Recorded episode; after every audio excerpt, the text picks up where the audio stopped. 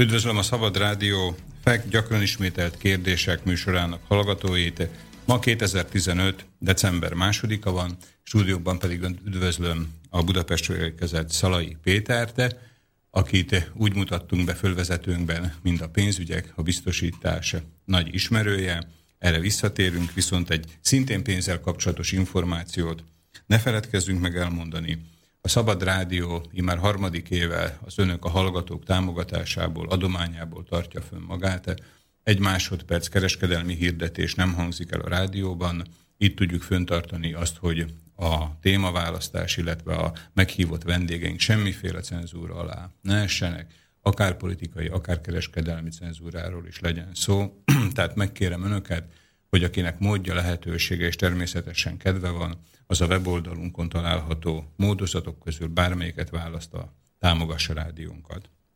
Mai vendégünknek kérdéseket is tehetnek fel a 0483 81 01 01-es telefonszámon, vagy pedig a stúdió kukac szlobodniviszielács.sk mail címen. És akkor ismét üdvözlöm Szalai Pétert, aki megérkezett Budapestről. Szalai Péterről annyit tudunk, hogy Magyarország talán egyik legnagyobb biztosítójának, az Erste biztosítónak volt sokáig a vezetője, utána az Erste nyugdíjpénztárának volt igazgató tanácsi elnöke, illetve miniszteri biztosként is szerepelte, ha jól tudom, a foglalkoztatási nyugdíjak területéről.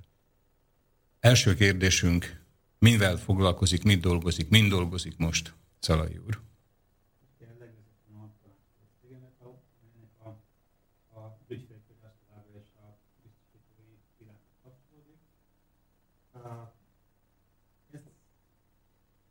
Nagyjából már hat éve teszem.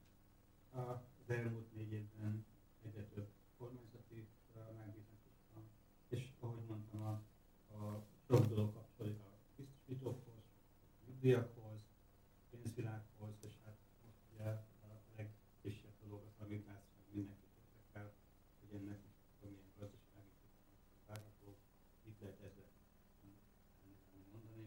egy, egy, egy pénzember, egy biztosítási szakmába jártas ember hogy tud kapcsolódni a migráció kérdéséhez?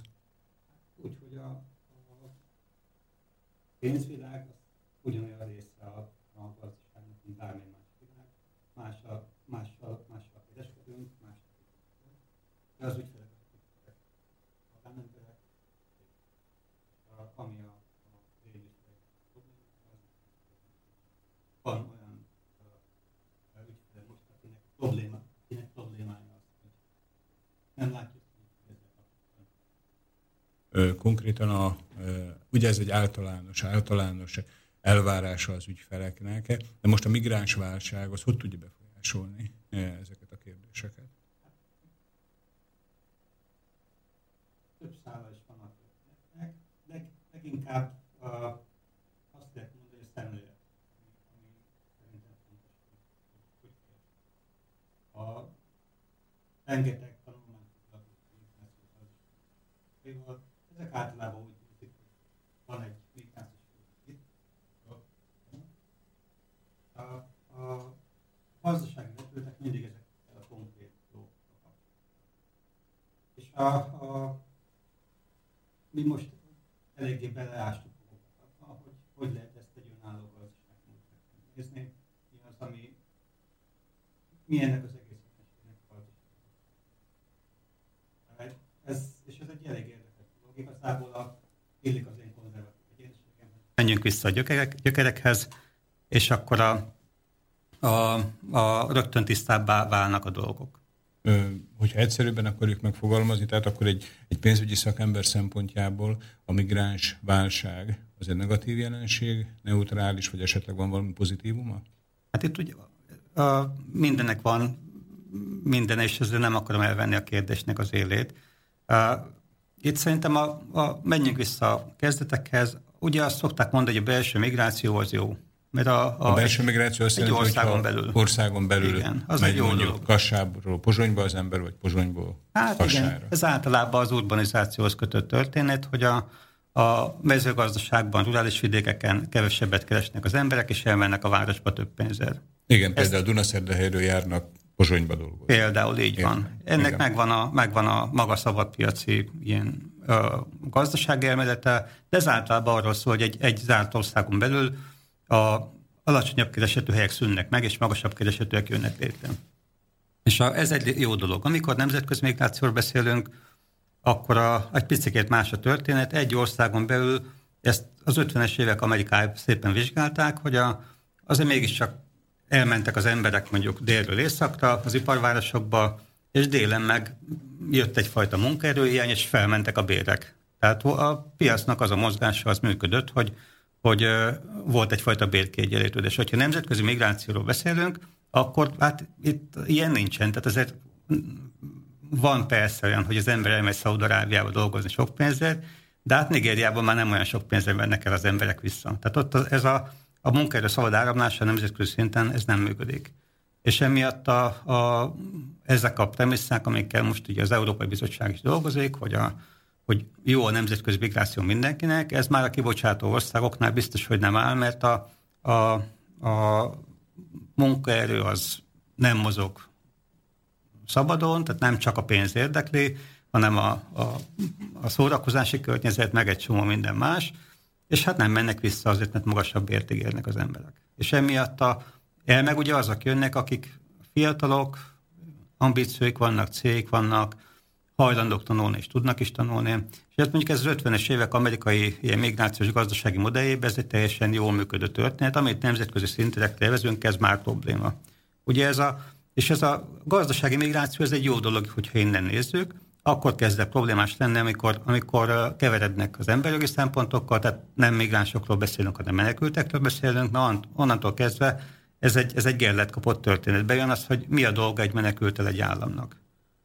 És a, ezzel kapcsolatosan a, a, a rossz példák, vagy az ilyen, ilyen, uh, ilyen, vannak jó példák, és vannak rossz példák is.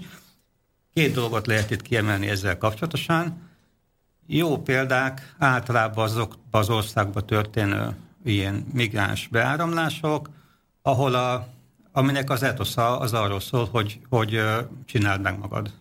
Tehát Amerika azért kezeli részben sikeresebben a migránsokat mindenki másnál, mert azt mondja, hogy van egy amerikai állam, aminek az a lényege, hogy csináld meg magad. Tehát akkor amikor, akkor, amikor valaki Budapestről, vagy Pozsonyból, vagy Szlovákiából, vagy Magyarországról elmegy és munkát vállal Amerikába, az egy szintén egy migráció ezek szerint, igen, ugye? Igen, igen, igen, igen. Tehát ettől nem kell nagyon félni ettől a migrációtól. Ez egy, ez egy úgy ismerjük, hogy a, a pozitív fogalomként, vagy ilyen legalábbis ilyen pozitív semleges tartalma fogalomként a múlt századból, meg az az előtti század, vagy emigráció, és az egy politikai tartalmú távozást szokott jelenteni.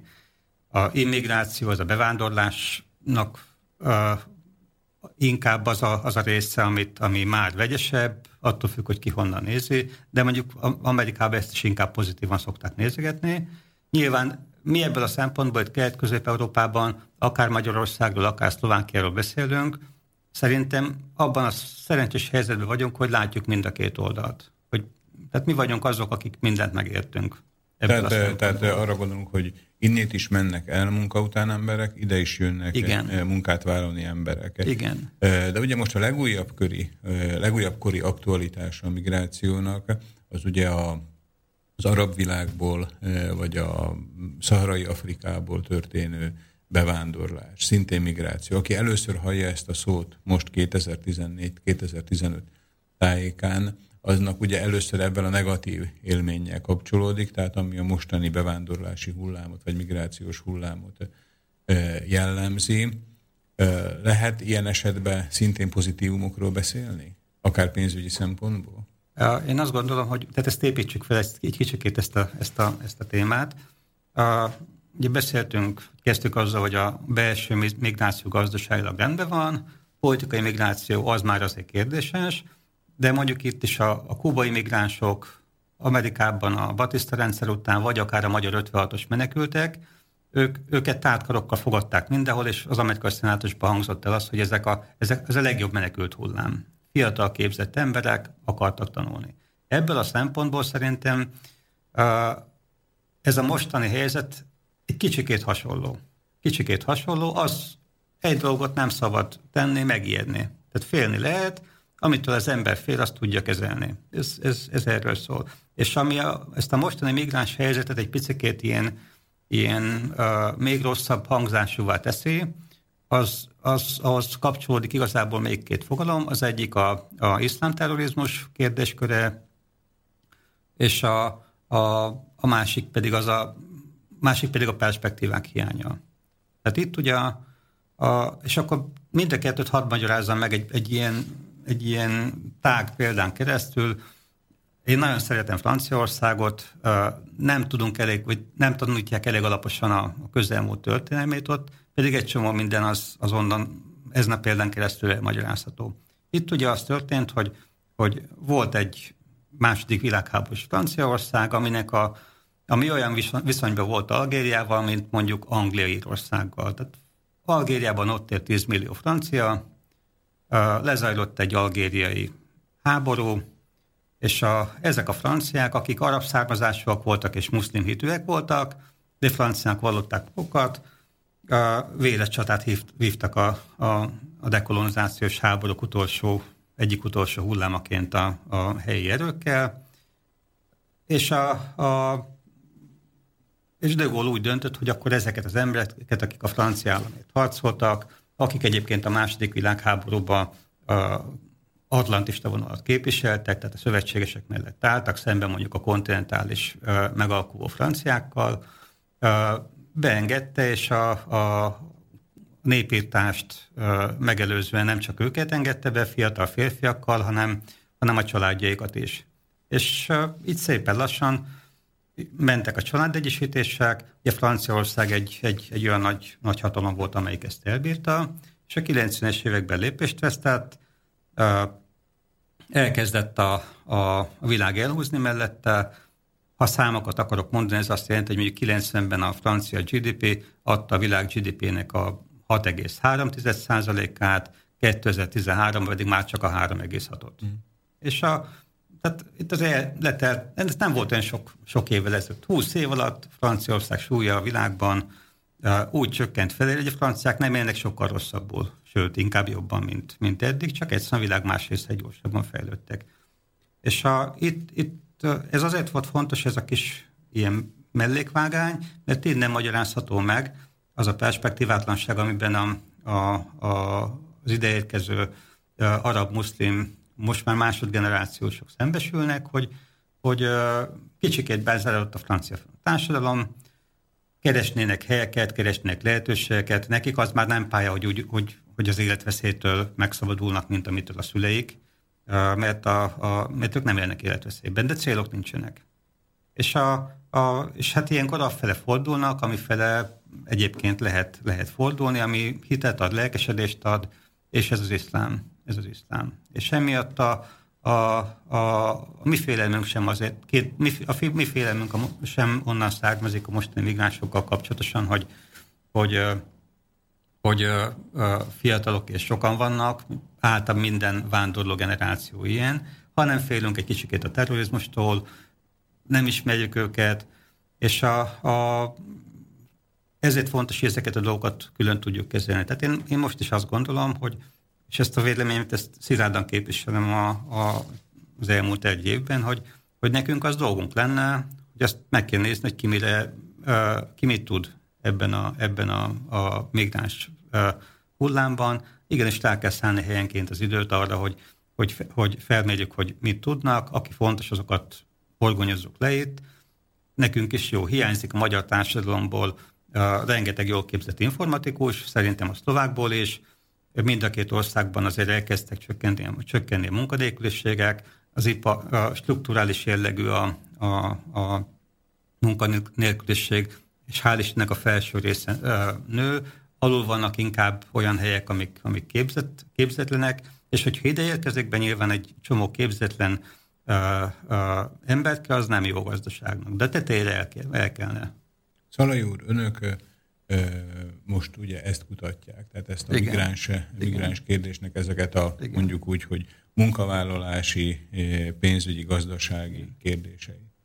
Ezt az ön konzultációstól tanácsadó cég ezzel foglalkozik most.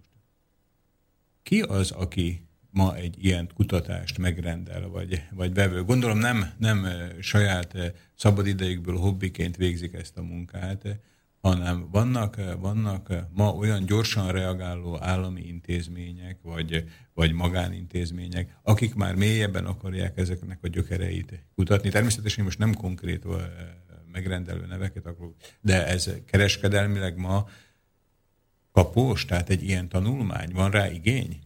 Hát a, ez általában úgy szokott működni, mint minden ilyen kockázati tőkebefektetés. Mi ebből a szempontból ilyen, ilyen kockázati tőkés befektetési célpont vagyunk, hogy nem kérünk sok pénzt, és olcsó áron relatíven uh, színvonalas anyagokat tudunk csinálni, uh, ami alapján a, a kedves vevő eldöntő, hogy szán erre több pénzt, vagy nem szán több pénzt. Ki lehet egy ilyen ilyen információnak kit érdekel? Tehát a bankokat érdekli, vagy a biztosítókat? Ez, ez állami szféra. Állami, állami szféra, illetőleg olyan nagyobb tanácsadó cégek, konzorciuma, akik alapvetően az államnak dolgoznak. Értem. Mivel foglalkoznak még migráns kérdésen kívül?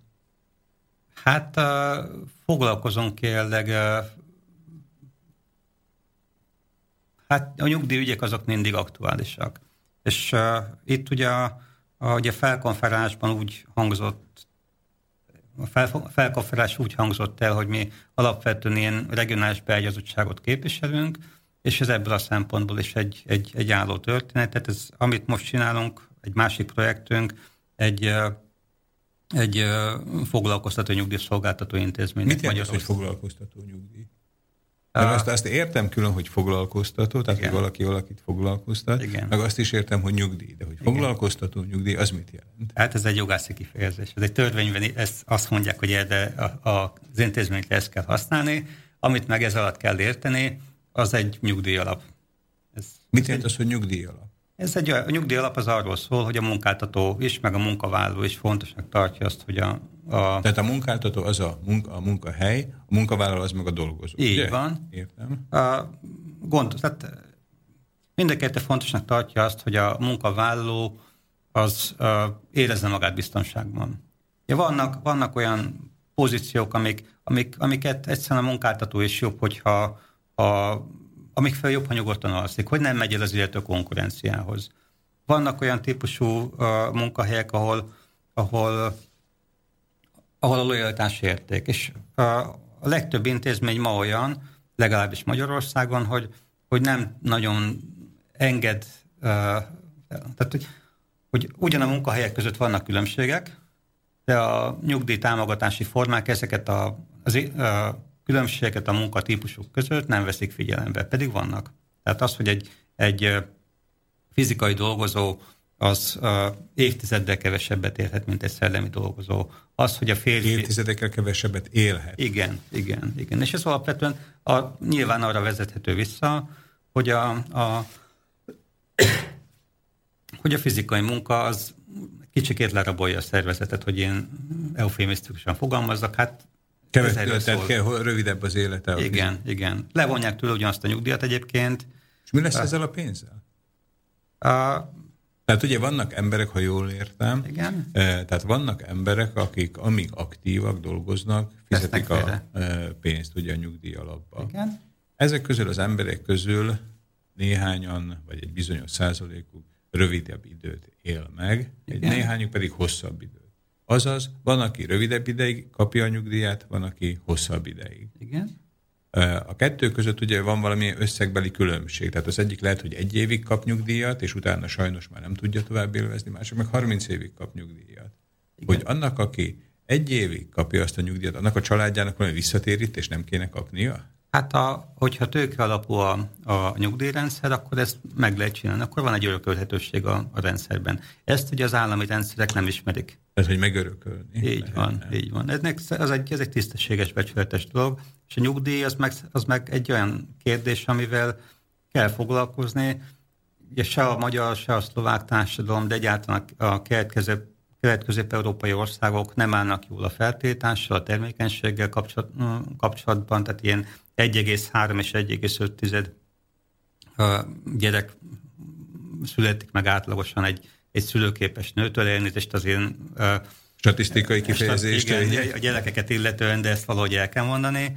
Ugyanakkor ahhoz, hogy, hogy a létszám migrációtól függetlenül ne változzon, kb. 2,1 kellene. Tehát van egy természetes fogyás egyébként is a, a, a, itt a rendszer. Tehát ezt is, hogy magam számára fordítsam le. Tehát, hogyha egy családba két gyerek születik, ugye? Igen. Akkor az a két gyerek, most megint, hogy ilyen nem szép kifejezés mondjak, pótolja, tehát a nyomába lép, a helyére lép a saját szüleinek. Igen. Volt két aktív ember, annak van két gyereke, a két aktív ember megszűnik aktívnak lenni, nyugdíjas lesz, vagy ne Isten elhalálozik, és a gyermekeik lépnek termelőként a helyükbe. Ugye jól értem? ez teljesen így van. Ez, ez egy picit azért kell ez a nagyon picike rátartás, ez a 2,1-2,2, mert vannak emberek, akiknek nem születik gyereke, nem Igen. születik egy gyereke. Értem, értem. És jelenleg akkor Magyarországon és Szlovákiában statisztikailag egy családba, tehát egy, egy házaspárnak átlagban egy és fél gyereke van. Tehát Nagyjából ezt lehet mondani, értem, igen. Értem. Igen, igen. Tehát akkor egy idő után előáll az a helyzet,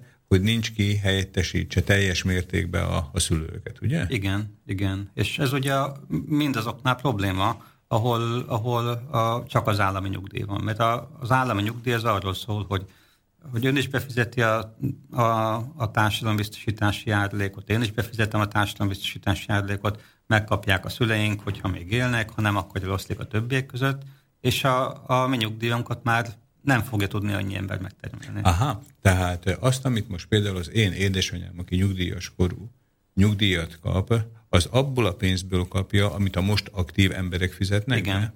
Igen. Tehát nem mindenki a saját pénzét kapja vissza. Nem, Aha. nem, nem, ha. nem. Tehát nem. azt, amit ő a ledolgozott, nem tudom, pár évtizedet, az alatt folyamatosan fizette a nyugdíjárulékot, azt nem saját magának rakta félre, hanem betette a nagy kalapba, aki amiből kifizették az épp akkor aktuális nyugdíjasokat. Ez így van. És mindaddig, amíg, hmm. amíg, amíg nő, a, nő a gyerekszám, és amíg a, ez a nemzetközi migráció nem játszik ekkora szerepet, mint, mint most. Addig ez többé-kevésbé működött is. Ugye amikor ezt a rendszert... Álljunk meg, hogy, hogy játszik ebbe szerepet a migráció? Hát itt ugye az van, hogy, hogy, hogy és az egy, a következő tíz évnek az egyik legnagyobb kérdése szerintem, hogy azok a mondjuk magyar és szlovák fiatalok, akik elmentek Londonba a mosogatni. Aha, azok nem itt fizetik a, a nyugdíjárulékot? Igen, itt? igen, ők nem itt fizetik a nyugdíjárulékot, és az a kérdés, hogy az ő gyerekeik hol fogják a nyugdíjárulékot uh-huh. fizetni. Uh-huh. Tehát Értem. Ez egy, egyfelől persze emberi szabadság, másfelől meg a, a szerintem mostani 40-től felfelé levő generációnak a nyugdíj kérdéseit nemzeti szinten ez, ez, ez komolyan veszélyezteti. Tehát például, hogyha az én lányom elmegy, tudom én, Szlovákián kívülre, Amerikába vagy bárhova Igen. dolgozni, miután már ugye belép ebbe az aktív korba, akkor nagy valószínűséggel ő a munkája után, a bevétele után ott azon a helyszínen fog dolg, adózni, így van. illetve nyugdíjjárulékot fizetni. Így van, így van. És akkor így én van. ugye föltehetem eszmeileg azt a költői kérdést, hogy akkor az én nyugdíjam miből fog összejönni? Igen, ezek azokat a kérdések, amiket afaként nem szeretük a saját lányainknak, fiainknak feltenni. Ugyanakkor mégiscsak fontos, hogy beszéljünk ezekről a dolgokról, mert, mert ezeket a kérdéseket, ha mi nem tesszük fel a fiainknak, lányainknak, akkor az élet fogja feltenni nekünk. Jó, és akkor erre mi a válasz most? Hát a válasz igazából uh, én nem hiszek az egy jó válaszban. Abban hiszek, hogy több, több jó válasz van. Tehát erről szerintem kell beszélnünk a gyerekeinkkel. Az egy, az egy képviselt és tisztességes álláspont, hogy, hogy ugye ön is nyelveket beszélő diplomával rendelkező ember, aki nagyjából itt a, a, a, a kommunizmus végén, vagy a szocializmus végén, 90-es évek kezdte az aktív pályafutását, ahogy én is, és mind a ketten meghoztuk azt a döntést, hogy maradunk a, a szülőföldünkön különböző okok miatt. Én azt gondolom, hogy első ránézésre öntről, de magamról meg kiismerem jelent, hogy ebben nagy szerepet játszott az, hogy, a, hogy itt nőtt fel a családom. Igen, tehát hogy valamilyen kötődésünk igen, van ehhez a igen, ugye? Igen, igen, igen. És ebből a szempontból fontos az, és meg, meg, de megint visszamennék egy kicsikét a, migrán, a migránsokhoz, hogy hogy itt van egy, van egy út, meg van egy tévút.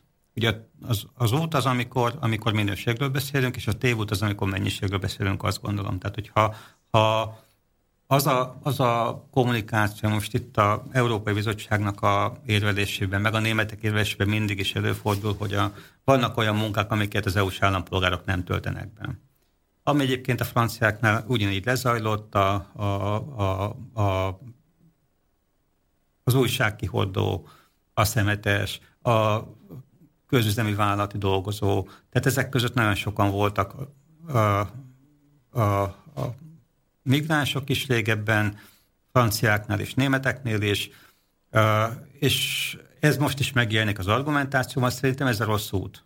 Ez azt jelenti, hogy olyan típusú emberekkel bővítjük a saját társadalmunkat, akik megelégednek a, a keveset kereső, alacsonyabb fizetésű munkák, munkákkal, és az ország nem megy előre. Mert ebben a rendszerben az nem, nincs arra biztosíték, hogy a, az itteni magyarok, az itteni szlovákok ők automatikusan majd a jobban fizető munkák után mennének. Ez, a, ez az automatizmus, no, ezt feltételezik, ez nincs benne a rendszerben. Hamarosan elérkezünk az első szünetünkhöz, viszont két kérdés mindenképpen fölmerült ezzel kapcsolatban. Egyik az az, hogyha jól értem Szalai úr szavait, tehát ön szinte 99%-ig a migráns kérdést gazdasági kérdésként vizsgálja. Tehát azt, azt, ha jól értem, tehát azt próbálja megkeresni, hogy milyen pozitívumokat találhatunk mi a mostani migráns válság, tehát a mostani beözönlő arab, illetve afrikai, egyéb afrikai migránsokkal kapcsolatban, és, és ugye tehát nem is, nem is a, ennek a politikai, emberi jogi vonatkozásait vizsgáljuk most itt ennél a témánál, hanem az, hogy mire lehetne ezeket az embereket okosan, aktívan fölhasználni, hogyha ezt a szót mondhatom, ugye hát azért emberekkel kapcsolatban nem mondjam ezt, tehát hogy hol lehet megtalálni a helyét a, azoknak a migránsoknak, akik talán, ha nem is képzettek, de legalább megvan bennük a tenni akarás, vagy a tenni akarás mellett a munkához való készség, hajlam is valamilyen módon e, megvan. Tehát jól értem ezt, hogy ilyen szempontból e, beszél, vagy vizsgálja a migráns kérdést? Ezt én most azért emeltem ki, mert erről nem szoktak beszélni itt Magyarországon igen, és Szlovákiában ma, de igen. egyébként azt gondolom, hogy, hogy, hogy van három jó elkülönítő része a, a, a migránsoknak, az egyik a politikai menekültek, akiket azt gondolom, hogy, hogy kezelni kell, be kell fogadni, egyszerűen jó keresztényi alapon, és, azt, és ezt a kört viszont nagyon szűken kell megszabni. Tehát nem, nem, nem jó az, amikor a, amikor a, a, a szeretet elvárásból rendszer lesz. Igen. Tehát ez, ez, tehát akinek kell segíteni, annak segítsünk, de ne vegyük el senkitől azt a lehetőséget, hogy segítsen saját magának. Értem. A, a másik kérdés ugye ez a jobb életeménye.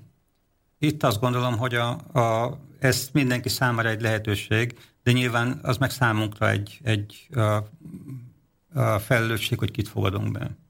És ebből a szempontból én azt gondolom, hogy nekünk a, az a jó, hogyha nem utcaseplőket keresünk, és nem, a, a, nem újságkihordókat keresünk, hanem informatikusokat keresünk, olyan embereket keresünk, akinek, akiket itt Magyarországon a munkadók, meg Szlovákiában a munkadók keresnek, akiknek jó béreket lehet fizetni, jó jövedelmeket tudnak keresni, ezt, ezek után tisztességesen adóznak, és ezek után, ezek után, és ezből van nyugdíj. Aki most, akit most behozunk uh, utcaseplőnek, és behozunk uh,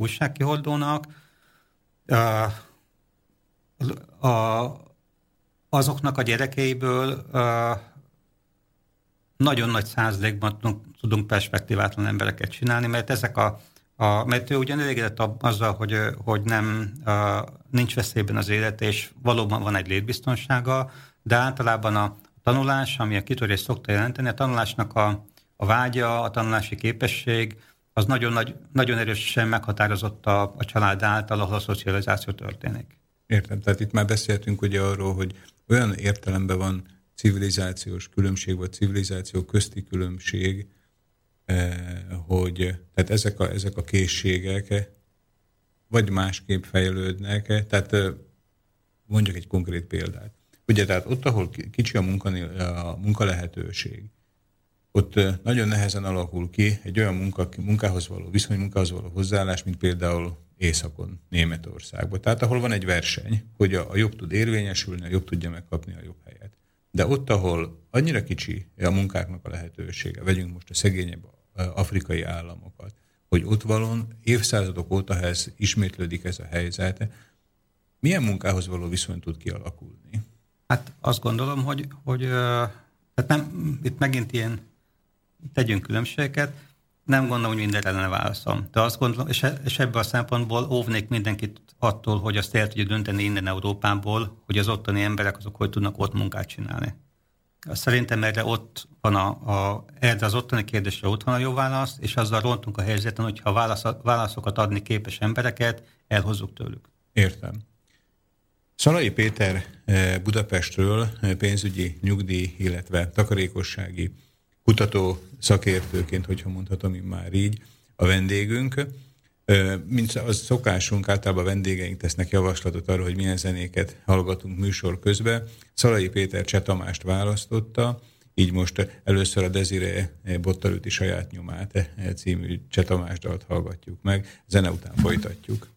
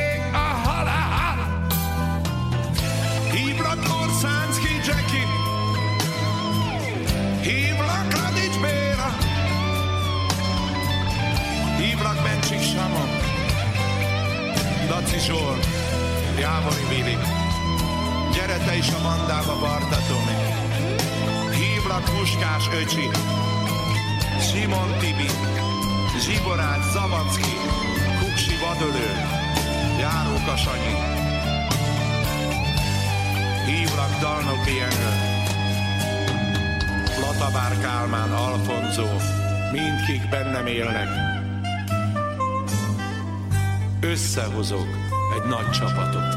Ezzel tartozom az égnek.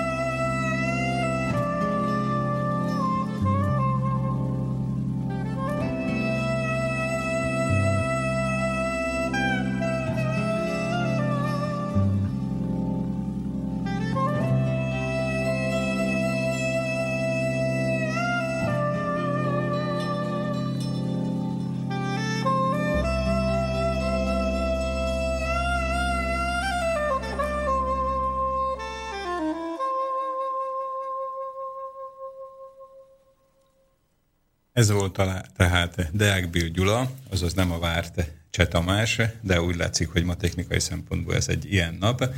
Ez nem baj, az a fő, hogy beszélgető partnerem Szalai Péter, rel el tudtunk jutni a migráns kérdés pénzügyi gazdasági vizsgálatától addig, hogy igazából kinek a nyugdíját is kapják az épp aktív nyugdíjasok, tehát hogy a saját maguk által befizetett pénzt, vagy pedig a gyermekeik az épp aktív dolgozók által befizetett pénzből tartják-e fönn magukat, illetve beszéltünk arról, hogy az lenne az optimális a statisztikailag kettő gyereknél valamivel több születne egy családban, mert így akkor tudnák pótolni a saját szüleiket, illetve azokat a kiesőket is, akik elköltöznek, vagy azokat a családokat, ahol nem születnek gyerekek.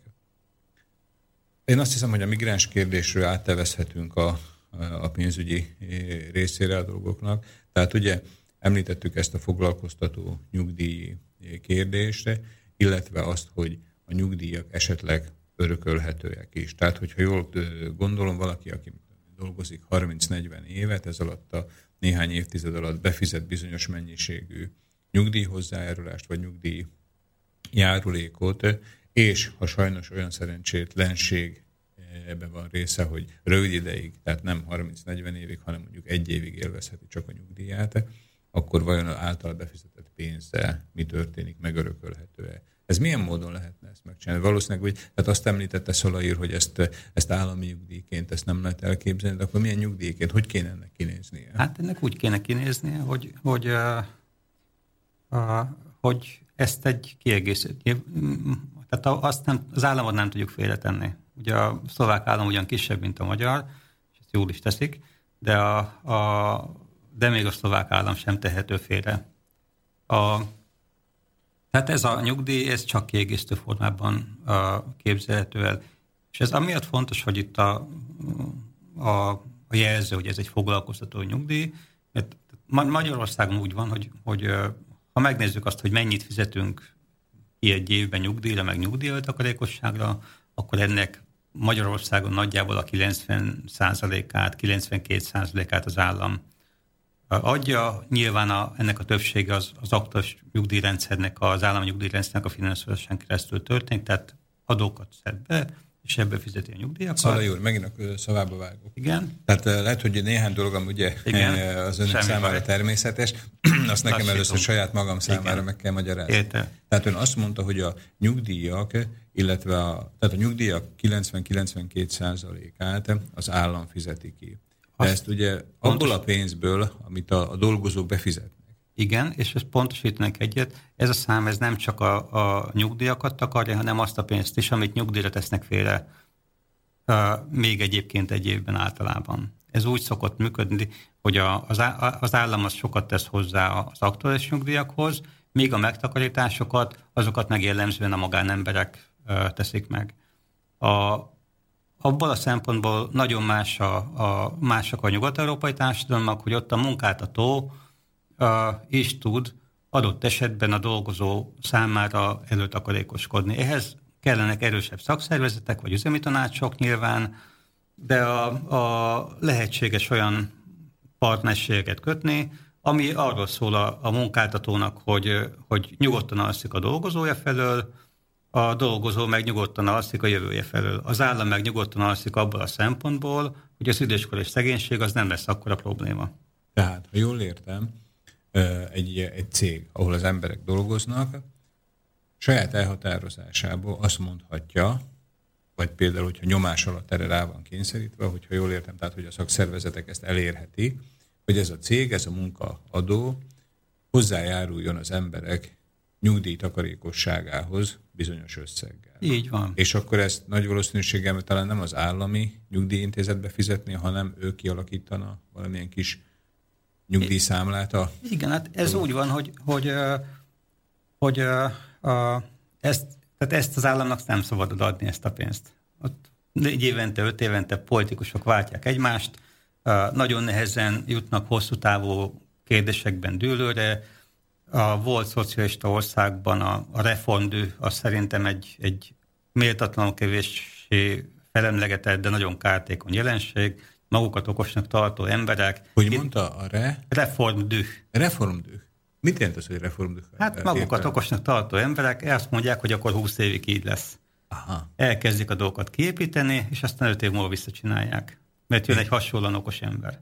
Aki meg egy más dolgot így akar csinálni van, 20 Így év. van. Értem. És ez végül is onnan arról szól, hogy nem beszélnek egymással a politikusok, nem beszélnek egymással a szakértőik,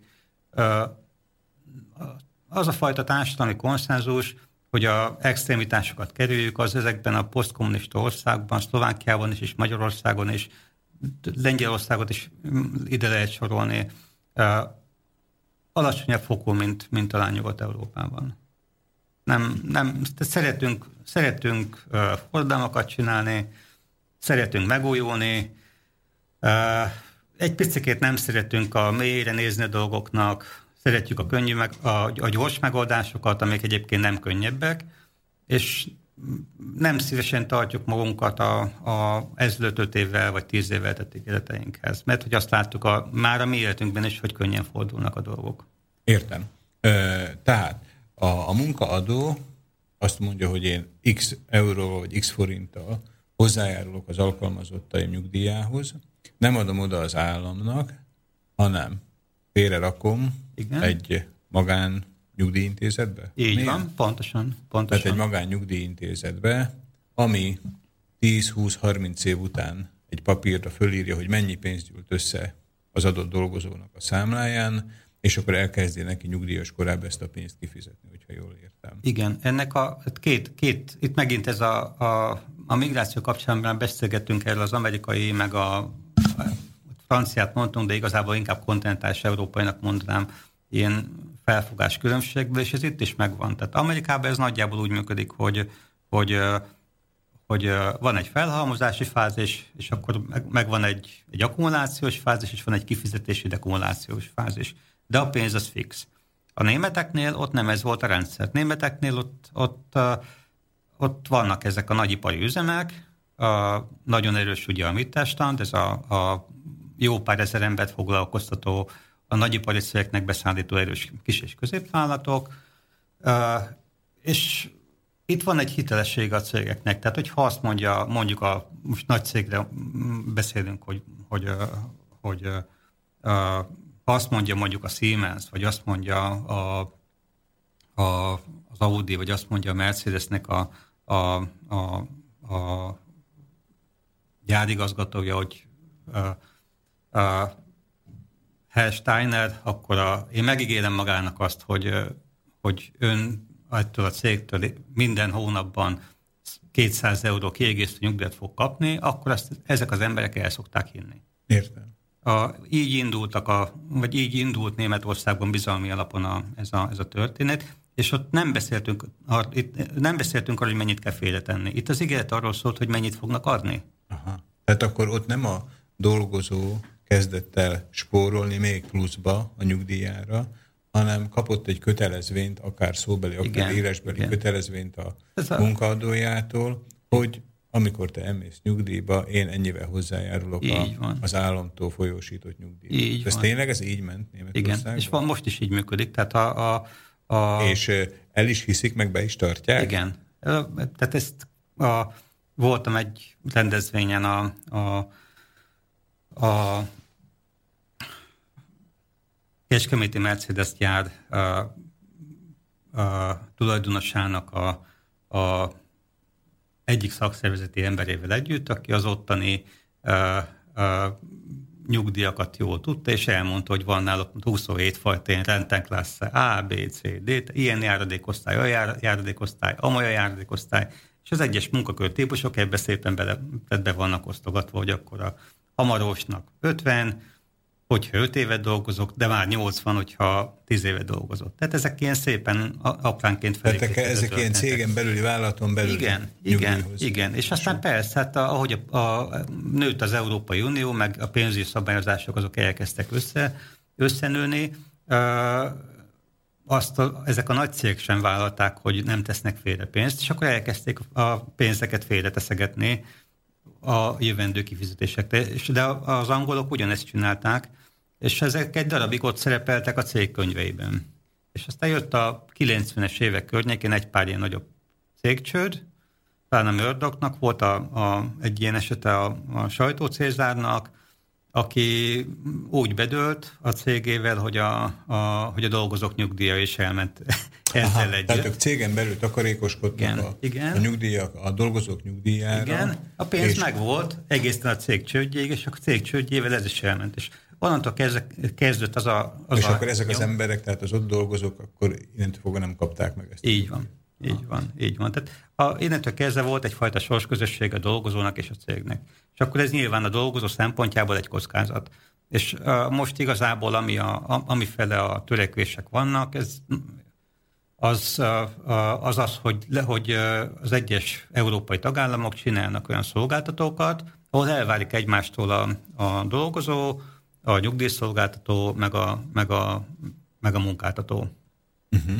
És a, mert ilyen módon dolgozók nyugdíj, az biztonságban van. Értem, tehát hogy legyen egy külön valami, Így van. egy külön intézmény, Így ahova van. a Mercedes, vagy pedig a sarki fűszeres befizetheti Így a van. Ő plusz Így van. nyugdíj hozzájárulását, és akkor majd ez a cég megőrzi ezt, Így és van. megfelelő időbe kifizeti. Ez nagyon érdekes, mert 2003-ban született meg a, ezzel kapcsolatosan egy, egy, egy uniós szabályozás, egy irányelv, azzal, hogy a tagállamok ezt kötelesek 5 éven belül a, a saját jogrendszerükbe átültetni. 2003-ban született meg, hogy 5 éven belül köteles. Igen. És meg, ez már működik?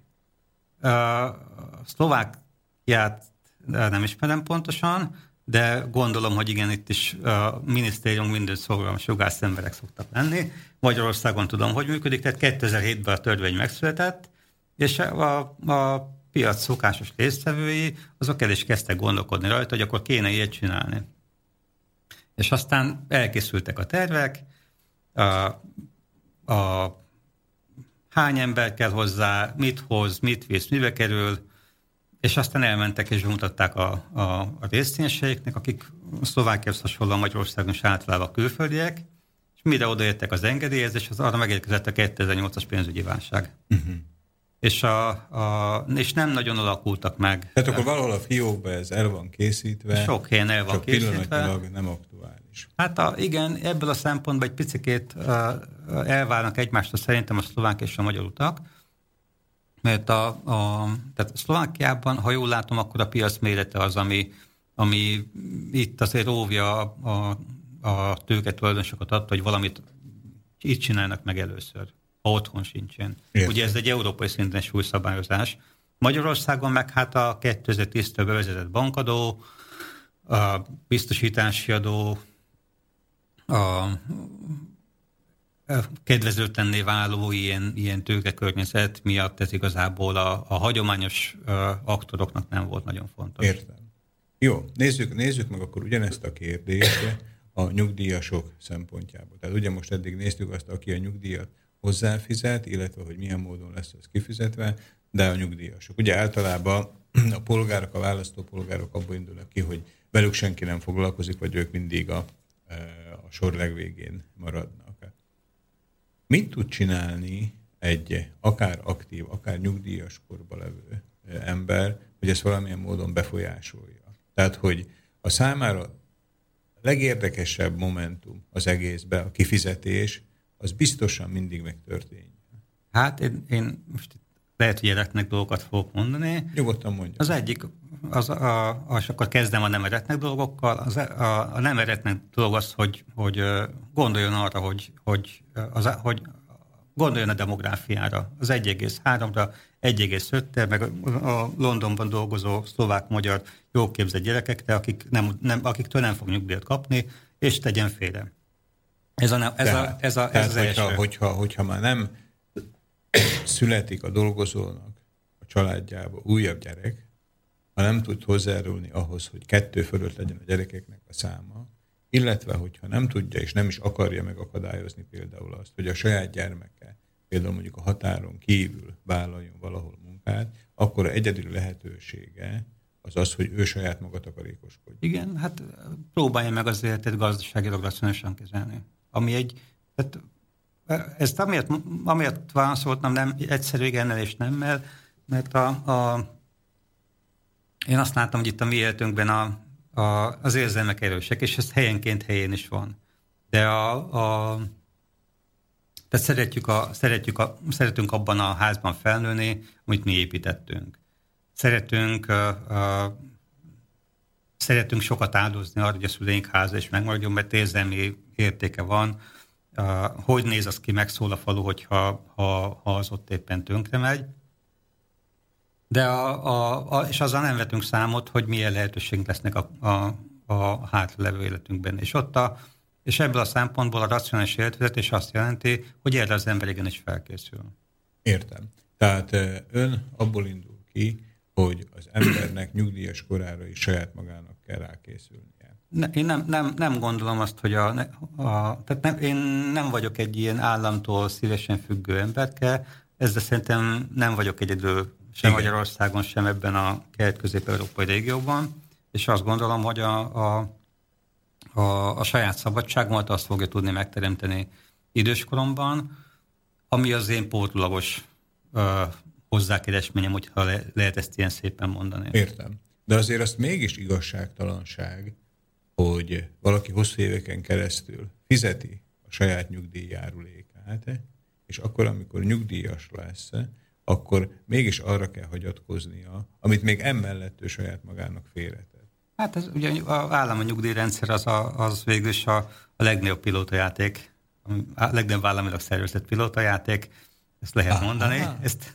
talán Értem. ezzel egy kicsit jobban megfogalmaztam a, a, a, a dolognak a működését, amit amikor létrehozták, akkor nem, nem így gondolták. Tehát ugye az, áll, az állami nyugdíj, az a Bismarcki Németországból származott, ő vezette be először, és akkor még a, a, az volt a, a szokás, hogy egy családban öt fölött volt a megszületett gyerekek száma. Uh-huh. Nem kettő, öt. Értem, tehát átlagban öt gyerek volt egy családban, bőven volt gondoskodva arról, Így hogy a két van. szülőnek a nyugdíjat ki fogja összeadni. Így van. Tehát ezt, hogyha a statisztikusok leültek, akkor azt mondták, hogy ez nem kockázat. Igen. Most meg ma azt mondjuk, hogy az, az egy esély lenne, hogyha kettőt el tudnánk érni. Értem. Tehát ennyire megváltozott a, a gyerekvállalási kedv. Igen, és ebből a szempontból egyébként én visszatérnék még egy picit a, a, a dolgozó a nem feltétlenül ortodox viselkedésére. Azt gondolom, hogy egyedül ö, kevesek vagyunk. Barátainkkal nyilván többek, a munkavállalónk, vagy munkadóinkkal a munkahelyünkkel meg még többek. Tehát ebből a szempontból én azt gondolom, hogy a, nekünk dolgunk az dolgozóként, hogy a saját cégünk ö, ö, dolgait vásároljuk, hogyha tudunk, tudunk ö, ha van rá módunk, és próbáljuk meg a, azokat a dolgokat, amiket meg úgy egyébként nem szoktuk tudni megoldani, azt meg a munkáltatókon keresztül összerakni. Tehát én abba hiszek, hogy a, a, azok a természetes közösségek, amik régen a, a, a, a helyek voltak, a, aztán lettek a helyek és a munkahelyek, most a munkahelyek szerepe egy picit talán elkezdett erodálódni, én azt gondolom, hogy ezek visszaerősíthetők. Tehát most már ugye azt szokták mondani a, a, a fiataloknak, hogy a szüleink még úgy, szüleink még úgy, úgy nőttek fel, hogy, hogy elhelyezkedett a, a iskola végén, és akkor volt egy darab munka, és onnan nem nyugdíjba. Ez már még generációkra se igaz. Most pedig azt mondják, hogy általában 5-6 évente szükséges is váltani, ami azért egy olyan 10-12 munkahelyet Uh, vagy is jelenthet. És jelenthet, így van. Értem. Így van. És Tehát ebből akkor... a szempontból szerintem fontos az, hogy, hogy ne változó emberekkel próbáljuk meg a, a megoldásainkat megtalálni, hanem azok az emberek ott vannak körülöttünk. És ennek igenis az az ára az egyik oldalon, hogy az ember a, elmondja főnökének a magánproblémáját, és másfelől pedig, a, másfelől pedig a, azt mondja, hogy nyilván, hogyha ha, ha olyan dolgot vásárolhatok, amit megvehetek a piacon, akkor azt nézem meg, hogy az én pénzemben mit csinálnak. Felelős vásárlóként kell viselkednünk. Hm.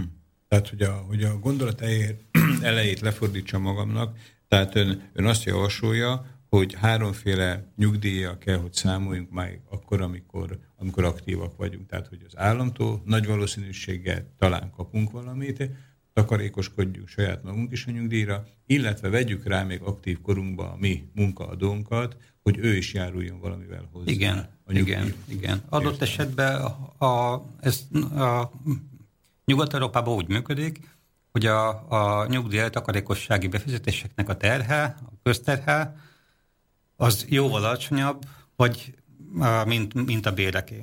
Tehát ezzel a munkáltató is jobban tud járni. Nyilván én is, én egy picit most rosszabbul járok, mert hogy esetleg a nettóm csökkenhet ezzel, de akkor kapom meg ezt a pénzt, amikor nem leszek képes arra, hogy pénzt keressek. Értem, értem. A, Mert... Még egy, egy lényeges különbség, ami szerintem fontos, azt a, a Nyugat-Európában az szokott lenni ezzel kapcsolatosan a, a, a mondás, hogy a, a munkáltató az odaadja egy bizonyos határig a, ezt, a, ezt a pénzt a szolgáltatónak, és aztán az adózás, meg a egészségbiztosítási járuléknak a fizetése, az meg majd kifizetéskor történik a munkáltatói ágon. Tehát, hogy a, a cég, ahol dolgozunk, az odaadja a pénzt, aztán, hogy ebből mit kell befizetni adóként, egészségügyi hozzájárulásként, azt mindig intézze az, akinek kifizetik ezt. A... Igen, azt a, azt a szolgáltató a... elrendezi. Értem. Tehát a szolgáltató az jelenti az intézetet, amely Aki kifizeti kifizeti, ezt. Így a... van. Így Értem. van. Így. E, ehhez képest a, a kelet-európai országok nem mentek ebbe az irányban. És a, ez szerintem a komoly gond, itt az állnak nem, nem kellene uh, uh, még csak bevételekről sem mondania, csak azt kéne mondani, hogy ezt a pénzt ezt nem most kérem, hanem akkor, amikor te is megkapod. Ami egyébként, hogyha mondjuk személyi jövedelemadóról beszélünk, azt ekkor is kapnám meg. Tehát a munkáltató ezt most nem adja nekem oda, majd akkor fogom megkapni, amikor ebből járadék lesz. Értem, értem. Ebbe, ebbe már nem akarnék most belemenni, mert úgy látom, itt már adózási kérdésekkel Igen. van kapcsolatban, tehát hogy de ha jól értettem, akkor arról van szó, hogy mikor kelljen ebből adózni, hogy majd igen, akkor, amikor igen. ez kifizetésre kerül, vagy már most, amikor a számlámra e, ráfizetik ezt. Igen, igen. Ez ugye abban a szempontból szerintem mégiscsak egy kardinás kérdés, és hogy ilyen, ilyen szűk dolgon itt, itt lerakadok, mert a munkáltató az az azonnali uh, köztekek alapján dönt. Tehát ha, ha most szerintem nagyon sokan azért nem nem gondolnak ebbe bele, mert úgy számolnak, hogy én ezután is fizetnem kell nekem még valamit. Értem. És a, nem, még csak arra sem lehet felhasználni, amit egyébként a nyugat-európai váltok úgy általában szoktak is ö, ö, használni, hogy ilyen idézőjelbe jó fényben tüntessék fel magad dolgozva előtt, elmondva, hogy akkor most én utaltam a, a te számládra. És akkor az nyilván ott van majd akkor e, később ebből lesz egy, lesz egy nyugdíj, de a munkáltató bruttó összeget tudja mondani. Náluk meg nem mond semmit. Aha. Szalai Örön a beszélgetés során nagyon sokszor említi a nyugat-európai példákat. Igen. Ugye fölvezetésben is hangzott, hogy egy nagy pénzintézetnek, az Erste csoportnak, a biztosítójának volt a hosszú idege vezetője. Tehát még külön foglalkozott, vagy tanulmányozta így a nyugat-európai különbségeket, vagy pedig a nyugati pénzügyi szokásokat, lakossági pénzügyi szokásokat a kelet-európaiakhoz? Tehát, hát ez úgy, úgy van, hogy uh, igazából én 2006-ig éltem a multivilágban, tehát akkor dolgoztam több, biztosítónak többek között az Erztének, és dolgoztam az Egonnál, uh, dolgoztam a General csoportnál, tehát az embernek nyilván volt egyfajta képe arról, hogy az egyes ország különböző uh, ilyen nagyon országbeli összehasonlításai milyen képeket adnak. És 2006-ban pedig, a, a, a, amikor a saját cégemet megcsináltam, akkor a, a akkor hát a mi kutatóink azok általában ügyfelek fele mentek. Ez, és hát ebből a szempontból ez egy jó dolog volt, ezt én mindig úgy élem meg, hogy, hogy most végül is a mi honoráriumaink azok egyfajta olyan ösztöndiak, amiben az ember tanul. Értem, értem. Tehát ez a, ez a, a nyugat-európai adózási összehasonlítás, az egyébként még miniszteri biztos koromban tartozott hozzám. Megcsináltuk, és az ember ettől okosabb lett, és azt gondolom, hogy ha már egyszer az állam fizetett nekem azért, hogy ezt csináljam meg, akkor legalább hadd beszéljek róla. Nagyon helyes. és Szalai úr, azt, hogy ön egyrészt benne is élte ezeknek a nagy multicégeknek a közösségébe, illetve tanulmányozhatta, vagy rajtuk keresztül, vagy a későbbi kutatómunkája során Nyugat-Európa, Kelet-Európa pénzügyi szokásait. Észreveszi azt, hogy valamelyik hat a másikra? Tehát az, hogy Nyugat-Európa határozza meg -e inkább a kelet-európai szokásokat, tehát hogy vannak-e ilyen változások, vagy esetleg Kelet-Európa tudja a saját pénzügyi szokásaival valahogy befolyásolni Nyugat-Európát, bár gondolom ez inkább csak egy költői kérdés, hisz kelet-európai bankok nyilván nagyon keveset tudnak nyugati eh, fél, tehát Európa nyugati felén hát valamiféle befolyást.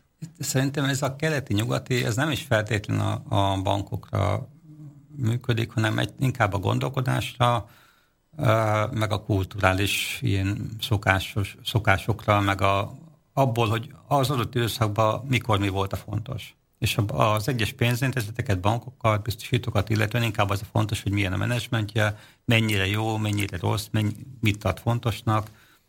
Van olyan, van olyan uh, pénzi szolgáltató, ahol kif, csak a részvényes érdek, a tulajdonos érdek az elsődleges, máshol meg inkább mondjuk az összhang az ügyfél, a tulajdonos és a, a, a, a dolgozók. Tehát a részvényes érdek az magyarul azt jelenti, hogy a tulajdonosok a minél több pénzt, így minél van. több nyereséget tudjanak így van, kihozni. Így van, így van. Ez egyébként mondjuk cégek említése nélkül, tehát mennyire jellemző? Tehát ez olykor-olykor fordul elő a nálunk, vagy magyarországi, szlovákiai, közép-európai pénzvilágban, tehát hogy csak a tulajdonosi érdeke a legfontosabb prioritás, vagy ez egy teljesen, teljesen általános dolog, hogy a profitorientáltság az a leg, leglényegesebb? Hát én azt gondolom, hogy itt azért a, a én kevesebb ilyet tapasztaltam mondjuk a német és az osztrák cégeknél. Tehát ott, a, a, ahol a hely fontos, a, és ebben a szempontból szerintem az lényeges dolog, hogy mind a két ország ilyen tartományi berendezkedésű,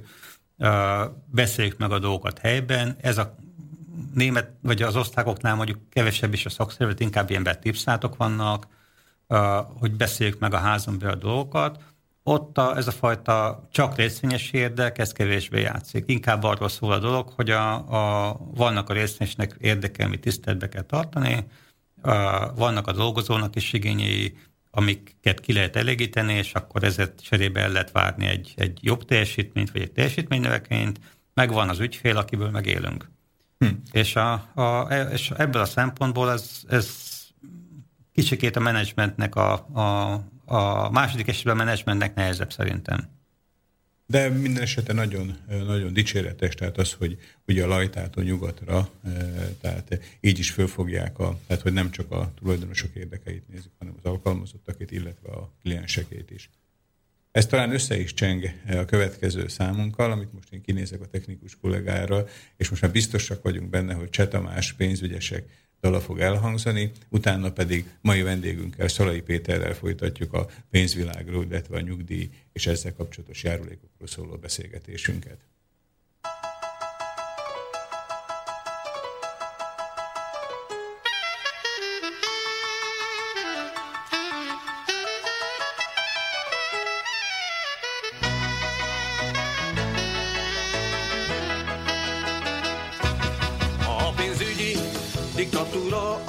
Akik ügyesek, mint pénzügyesek. Az állampolgár régen te komcsi volt, vagy nem volt komcsi. Ez volt a divat, és itt az új csodás, pénzügyi elnyomás, a zsebátvilágítás. Itt van az új idő, új diktatúra jő, a nagy közpénzre nyúlás. Ha vagy pénzügy is, vagy a vagy nem, vagy az nem vagy pénzügyi, tiéd a gűri, a diktatúra Máma már pénzügyi zsebedben kutat, van mutat utat, a régi jó puha koncsi diktatúra helyett a pénzügyi jött. Amely már ott lapult, készen, hogy ránk nyomul, Vénkádár hátam mögött.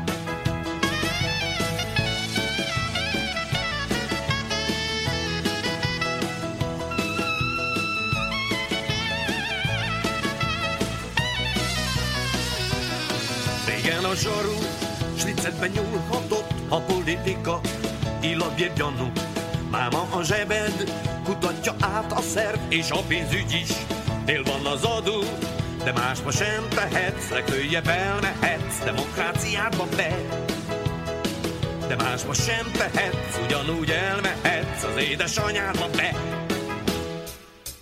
Máma az ügyesek, mint pénzügyesek, nem pártagok. Ma már a pénzügyi diktatúra kisfia vagyok.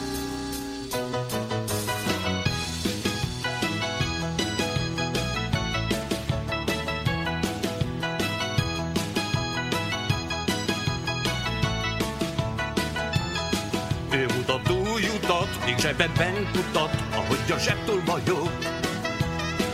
Ő mutat új utat, még zsebedben kutat, ahogy a zsebtől vagyok.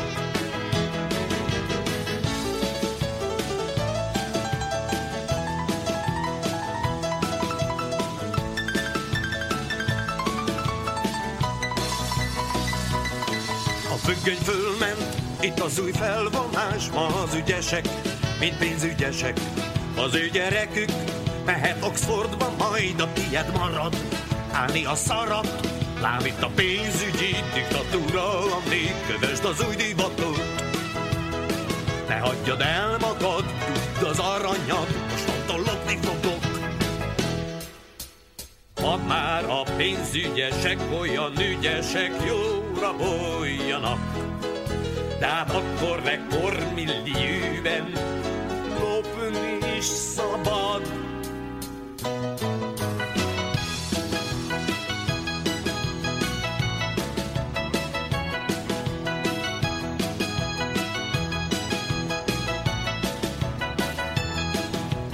Tőlük azt, amit ők állami szinten ne akasztanak. Ne csak a rossz haj, pénzügyi vérvonal jusson el Oxfordba majd. Ne csak a rossz duhaj, pénzügyi vérvonal jusson el Oxfordba majd. Ne csak a rossz duhaj, pénzügyi vérvonal jusson el Oxfordba majd.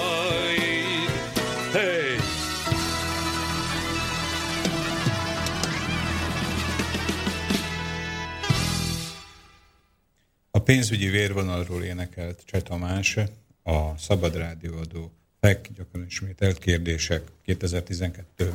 december másodikai műsorában, amelyben vendégünk Szalai Péter Budapestről, akiről elmondhatjuk, hogy általánosan szakérti a nyugdíj, pénzügy, biztosítás kérdéseit, hiszen ö, szakmai, illetve kutatói előélete azt hiszem, hogy ez nyugodtan följogosít bármelyiknek a szakértőjeként apostrofálnom önt.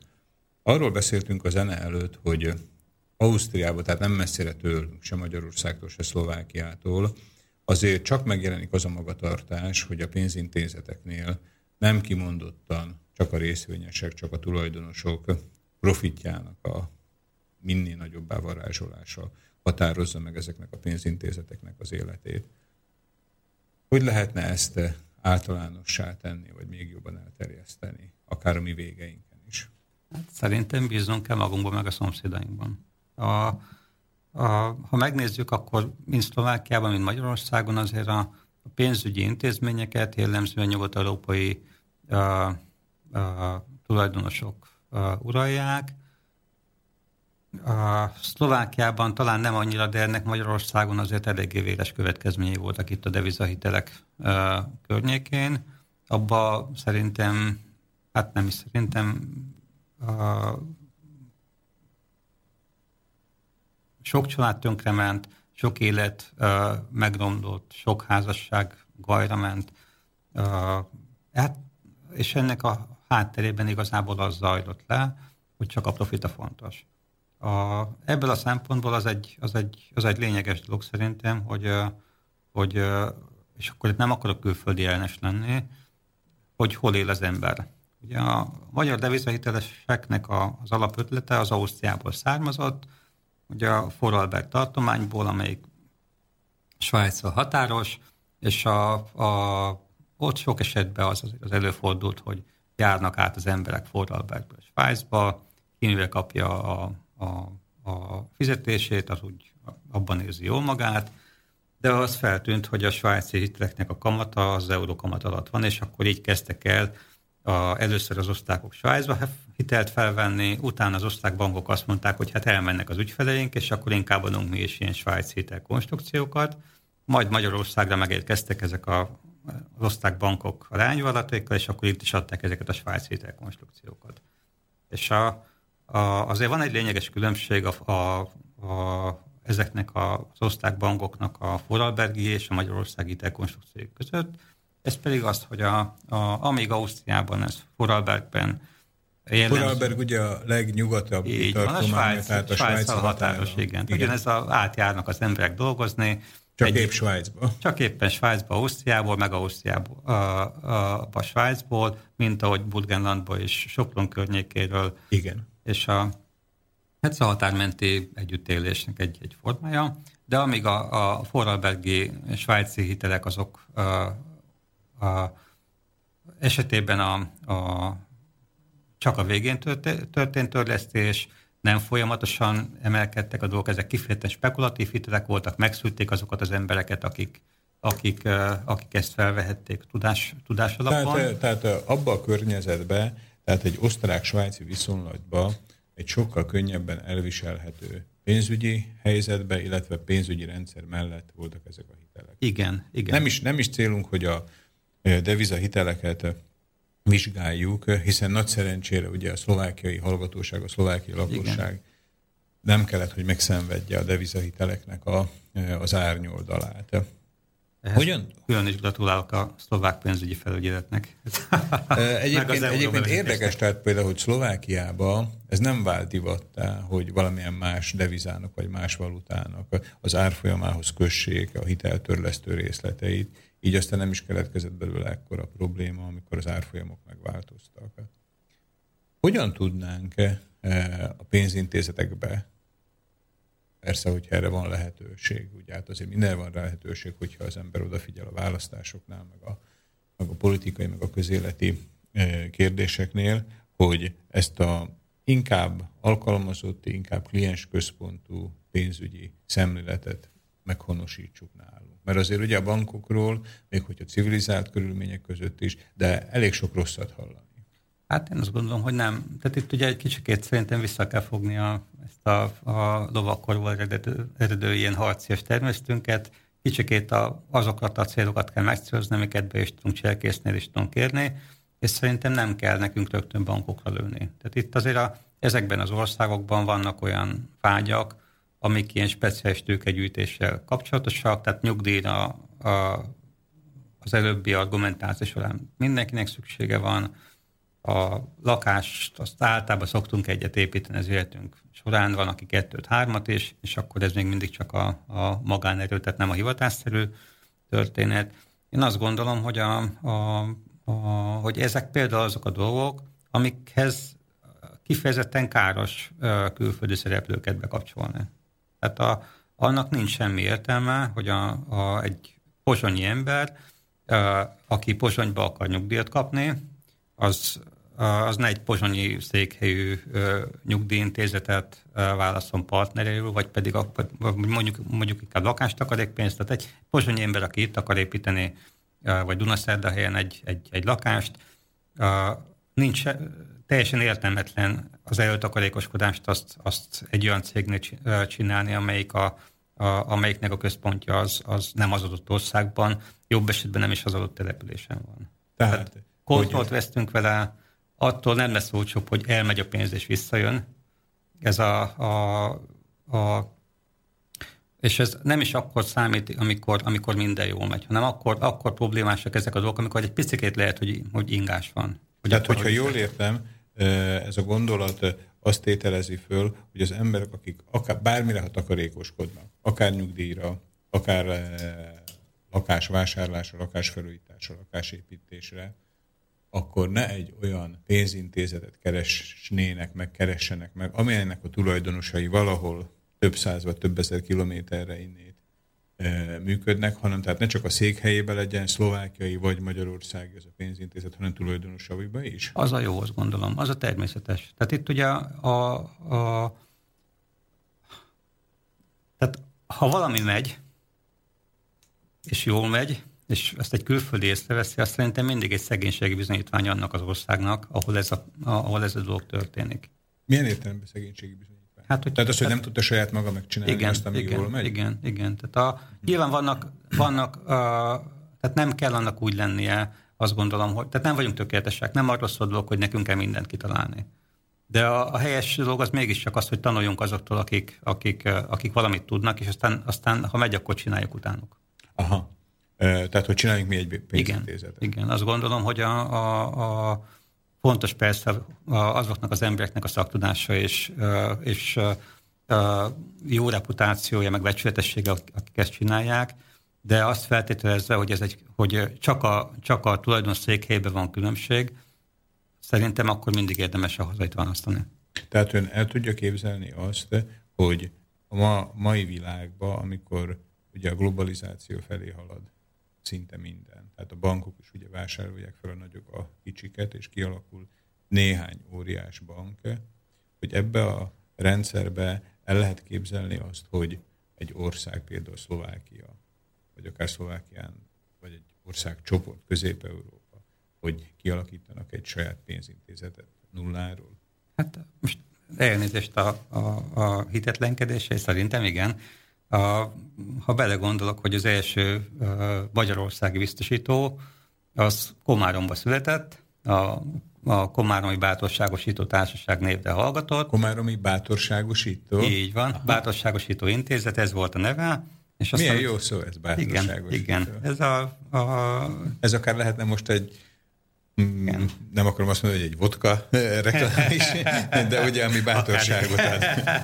Igen, de tehát ebből a szempontból nem, persze van globalizáció, és ennek a, vannak hasznai is, meg vannak kára is. És szerintem az, hogy, a, hogy, hogy, hogy azt gondoljuk erről, hogy mindent megold helyettünk, az egy kifejezetten káros következményű történet. Tehát mi azért itt élünk ebbe a, ebbe a Kárpát-pedencébe uh, ezer éve, uh, szeretjük itt, hogyha jönnek emberek, és azt mondják, hogy okosak vagyunk, ők ezzel szoktak kérni valamit, valami kis pénzt, valami, tehát vagy általában valami kis lehetőséget, amiből csinálnak egy kis pénzt, és azt gondolom, hogy ez itt rendben is van. Akkor nincs rendben, hogyha ez tartós marad ez a, ez a történet, és, a, és elisztük azt, hogy mi ehhez nem értünk.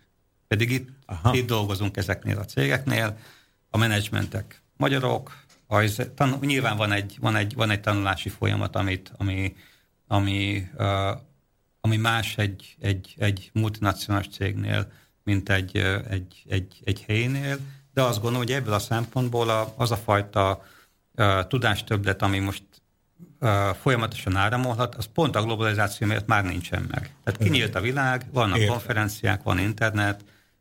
Értem, vagy legalábbis úgy gondolom, hogy értem.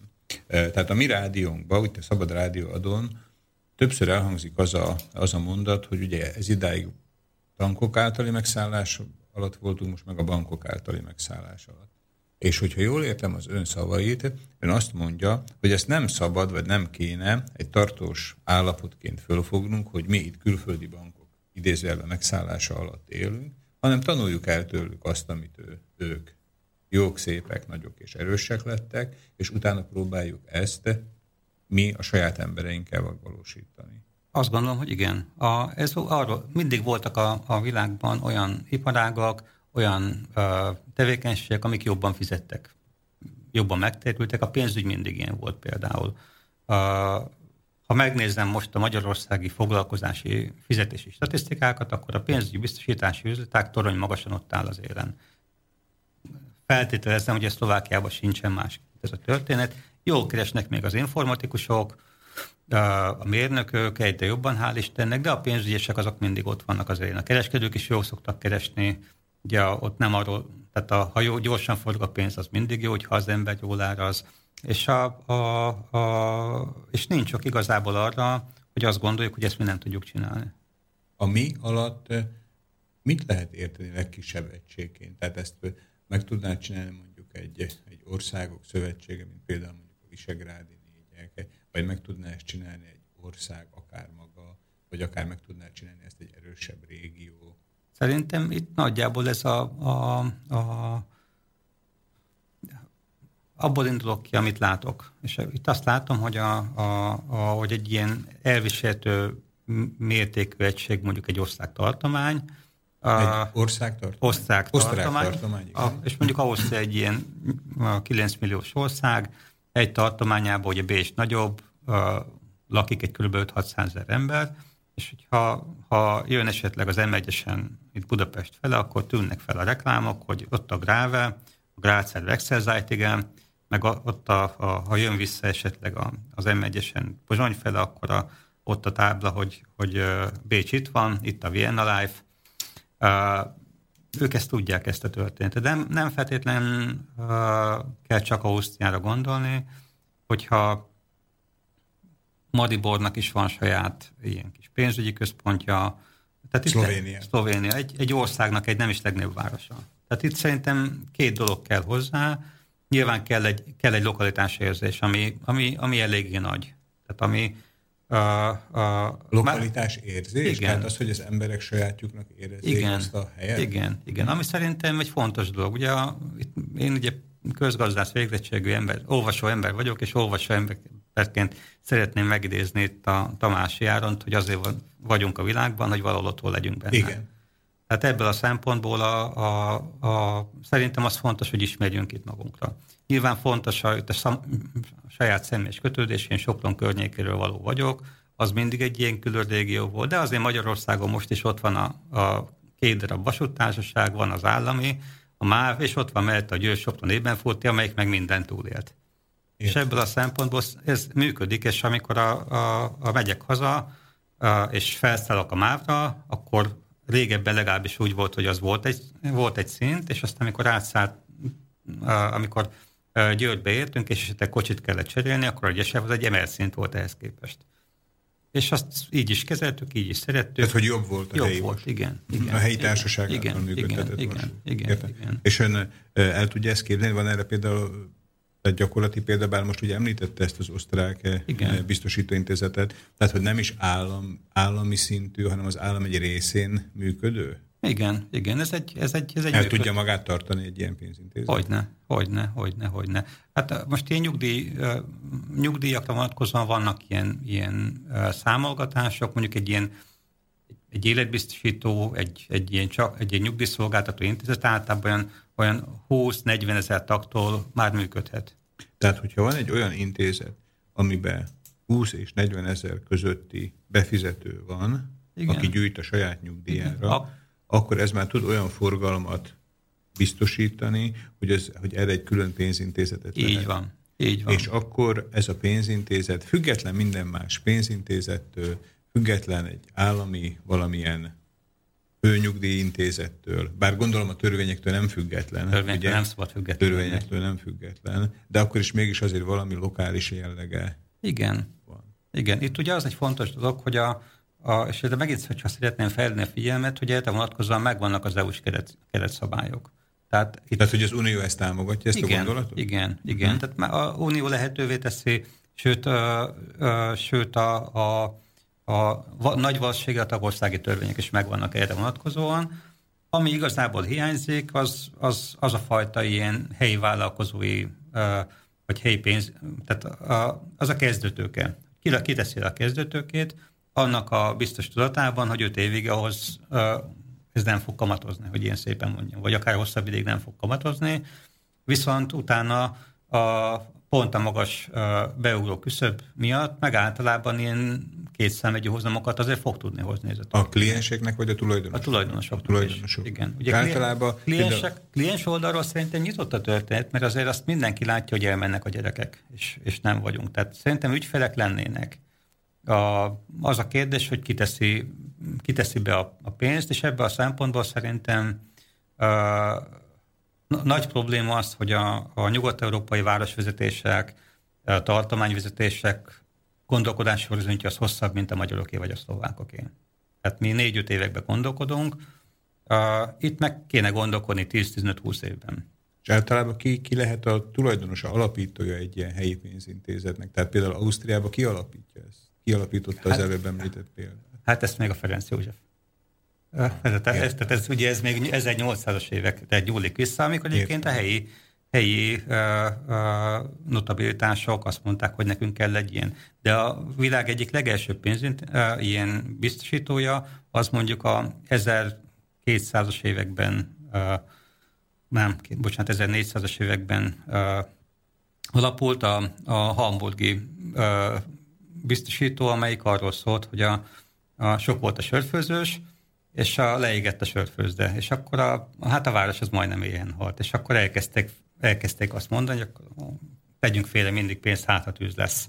Na jó, de azért ezek pár évszázaddal ezelőtti történetek, és ugye arról beszéltünk, hogy azért most itt a globalizáció idejében megváltoztak talán a, talán a keretek, hogy mekkora távlatokba gondolkodnak a pénzügyi cégek is, hogy ennek ma még van realitása. Azért érdekel a téma, mert ugye egyre inkább mutatkozik meg a kiábrándultság a központi intézményekből, tehát a központi intézményeknek a gazdálkodásába, és, és az emberek tehát jobban, jobban bíznának abba, hogyha egy lokális elkötelezettségű intézet kezelné például a nyugdíjukat. Én azt gondolom ebből a szempontból, hogy, a, a, hogy az fontos, hogy transzparensen működjön, és a, mert akkor hiszik el az emberek, hogy rendben van a, a történet, hogyha meg tudom nézni, és megértem, és, a, és el tudom hinni. Hogyha ha ugyanez a hirdetmény számomra nem hozzáférhető, mert 200 km arrébb van, és esetleg idegen nyelven, akkor el tudom hinni, hogy a globalizáció így működik, de nem tudok róla meggyőződni. És uh, ugye Magyarországon az elmúlt ilyen nyolc évben nagy divat volt azt mondani, hogy akkor, akkor nagy baj nincsen, hogyha pénzt beteszem kínai papírokba, mert a kínai tőzsde megy felfele, és akkor ebből majd te is gazdag leszel, meg te is gazdag leszel, meg te is gazdag leszel, és aztán jöttek mindig a, a korrekciók, amiken, uh, amiket persze az ember nem tudott, és ezen is sok ember veszítette el a pénzét. Uh-huh. Ebből a szempontból, ugye ami egy emberi tulajdonság, az a, az, a, a, az azonnali pénz nek a, a, a vágya, a sóválság, hogy hát a szerencsém lesz, és ebből a szempontból alul értékelt az, hogy tudjam kontrollálni, lássam és ne veszítsek. És ebből a szempontból ez a ne veszítsek, szerintem ez egy kulcsfontosságú dolog. Nem vagyunk sokan Magyarországon, nem vagyunk sokan Szlovákiában, egyre fogynak a gyerekeink, akkor tudunk nyugdíjat biztosítani magunknak, hogyha egy magasabb hozzáadott értéket tudunk előállítani, ami meg nem fér bele az, hogy kockáztassuk és veszítsünk. Tehát biztosra kell menni. Így van. Biztosra így kell van. menni. Így van. És ön az ön tapasztalatából kiindulva, tehát el tudja képzelni a létjogosultságát egy most alapított ilyen intézetnek, mert ugye az előbbi példák azért pár száz évvel ezelőtt jöttek létre, tehát hogy a mai világban egy, egy regionális pénzintézet elképzelhető? Természetesen igen. Igen, igen, igen. És szerintem nem is, nem is kell hozzá nagyon sok pénz egy ilyen történethez. Most egy magyarországi nyugdíjszolgáltatót tudok mondani, az nagyságrendileg olyan 4-5 millió euróból tud, tud összeállni. Ez, ez ebben nagyjából az van benne, hogy, hogy egy 7 évig, tehát egy 3 évig veszteséges, az a kb. 4-5 millió euró már a veszteséget is tartalmazza, körülbelül három év az, vissza, az a veszteség visszapótlásáról szól, és a, egy 6-7 év után pedig képes a 10 százalék fölötti hozamokat termelni. Igen. Tehát akkor 6-7 éves távolatban, tehát hogyha például mondjuk a politikai életnek a szereplői, akár lokális szinten, vagy regionális szinten megegyeznének abba, hogy egy olyan alapkérdést ő fognak dönteni, ami nem egy választási időszakot ölel föl, hanem mondjuk kettőt vagy hármat. Tehát, hogy beinvestálják azt a 6-7 évet arra, hogy várnak, és akkor egy helyi intézményből az ottani helyi alapítók, ami lehet gondolom önkormányzat, eh, valami helyi nagybefektető, tudnak egy kétszámjegyző hozamot, legalábbis az eddigi tapasztalatok alapján elérni. Igen, és azt gondolom, hogy ezen a két területen, a nyugdíj és a lakásépítések területén ez kifejezetten perspektívukus is, mert hogy emberek vannak, akik megszületnek, és ott akarnak élni, pláne nagyobb, nagyobb városokban, és nyugdíjba pedig el fognak menni az emberek, hogy elérik az életkort. Nem és akkor ezek az emberek a nyugdíjuknak ezt a részét, tehát nem az állami részét, azt egy helyi intézettől, helyi pénzintézettől kapná. Azt ugye? gondolom, hogy igen. Illetve, tehát ami például itt most Szlovákiában két ilyen nagy lakás takarékpénztár van, az első lakástakarék kassa, hogyha jól fordítom, talán a legnépszerűbb, ugye ez egy, ha jól tudom, osztrák vagy német tulajdonú cég, akkor egy ilyet is lehetne csinálni regionális hát, szinten? Azt gondolom, hogy a bankkal az a probléma, hogy nagyon sok mindent csinálhat, és ha nagyon sok mindent csinálhat, akkor abban nagyon sok hibát is védhet. Igen. A lakástakarékpénztár meg a nyugdíjazok, azok ilyen, ilyen korlátozottabb történetek. Tehát kevesebb a tevékenység, kevesebb kockázatot, kevesebb kockázatot hordoz magába, jobban átlátható, transzparensebben művelhető. Ez szerintem minden önkormányzati vezetőt csak bátorítani tudok abban, hogy ilyenbe gondolkodjon. Hm. Nagyon, nagyon érdekes kérdés, mert ugye 89 óta Szlovákiában is eltelt most már több mint negyed század, tehát a, a rendszerváltás óta, és én azt hiszem, hogy a hallgatók ebben talán egyetértenek, hogy itt már volt különböző színű központi kormányzat, és azért egyik se volt híres attól, hogy a régiót előnybe részesítette volna a központtal szemben. Tehát mindig a központnak maga felé hajlottak ezzel. Hát itt elnézést kérek ezzel kapcsolatosan, ugye nálunk ez, említettem, hogy Sopron egészen pontosan nagyszenki vagyok, ami ugye két dologra tanít meg. A nagyszenkiség az, hogy a, a ott ért ugye a, a legnagyobb magyar Széchenyi, tehát én mondjuk az vagyok, aki a saját falujában is csak a második legokosabb lehet, ha minden jól megy de a, egyfajta ilyen, ilyen alázatot azt kell tanúsítani a világ dolgaival szembe. A másik pedig az, hogy, hogy igazából rajtunk múlik. Tehát Sopronban is volt egy, volt egy népszavazás, ezért volt egy, egy uh, a triani döntésnek való ellenszegülés, és azt mondták ott az emberek, hogy ez a mi helyünk, a mi uh, uh, városunk, uh, erről mi szeretnénk dönteni. És ebből a szempontból én nem gondolom azt, hogy, a, a, hogy különleges vérből valók vagyunk. Egyszerűen a magunkra utaltságot azt akkor jobban éreztük, és, a, a, és ez egy jó döntés volt a mai napig. Mondom ezt én, és mondja ezt a, a, a falum szinte minden embere, hogy sokan járnak át Ausztriába dolgozni, és kedveljük az osztrákokat. Tehát nem haragról szól a történet, egyszerűen arról, hogy, hogy a saját dolgainkat azt nekünk kell kezünkbe venni. Hát legyen ez a végszó. Köszönöm szépen mai vendégünknek, Szalai Péternek, aki Budapestről látogatott el a Szabad Rádió Pozsonyi stúdiójába, hogy pénzügyi, biztosítási, befektetési, nyugdíj és regionális kérdésekről ossza meg velünk tudását. Köszönöm a hallgatók figyelmét is, viszont hallásra. Táto relácia bola vyrobená vďaka vašim dobrovoľným príspevkom. Ďakujeme za vašu podporu.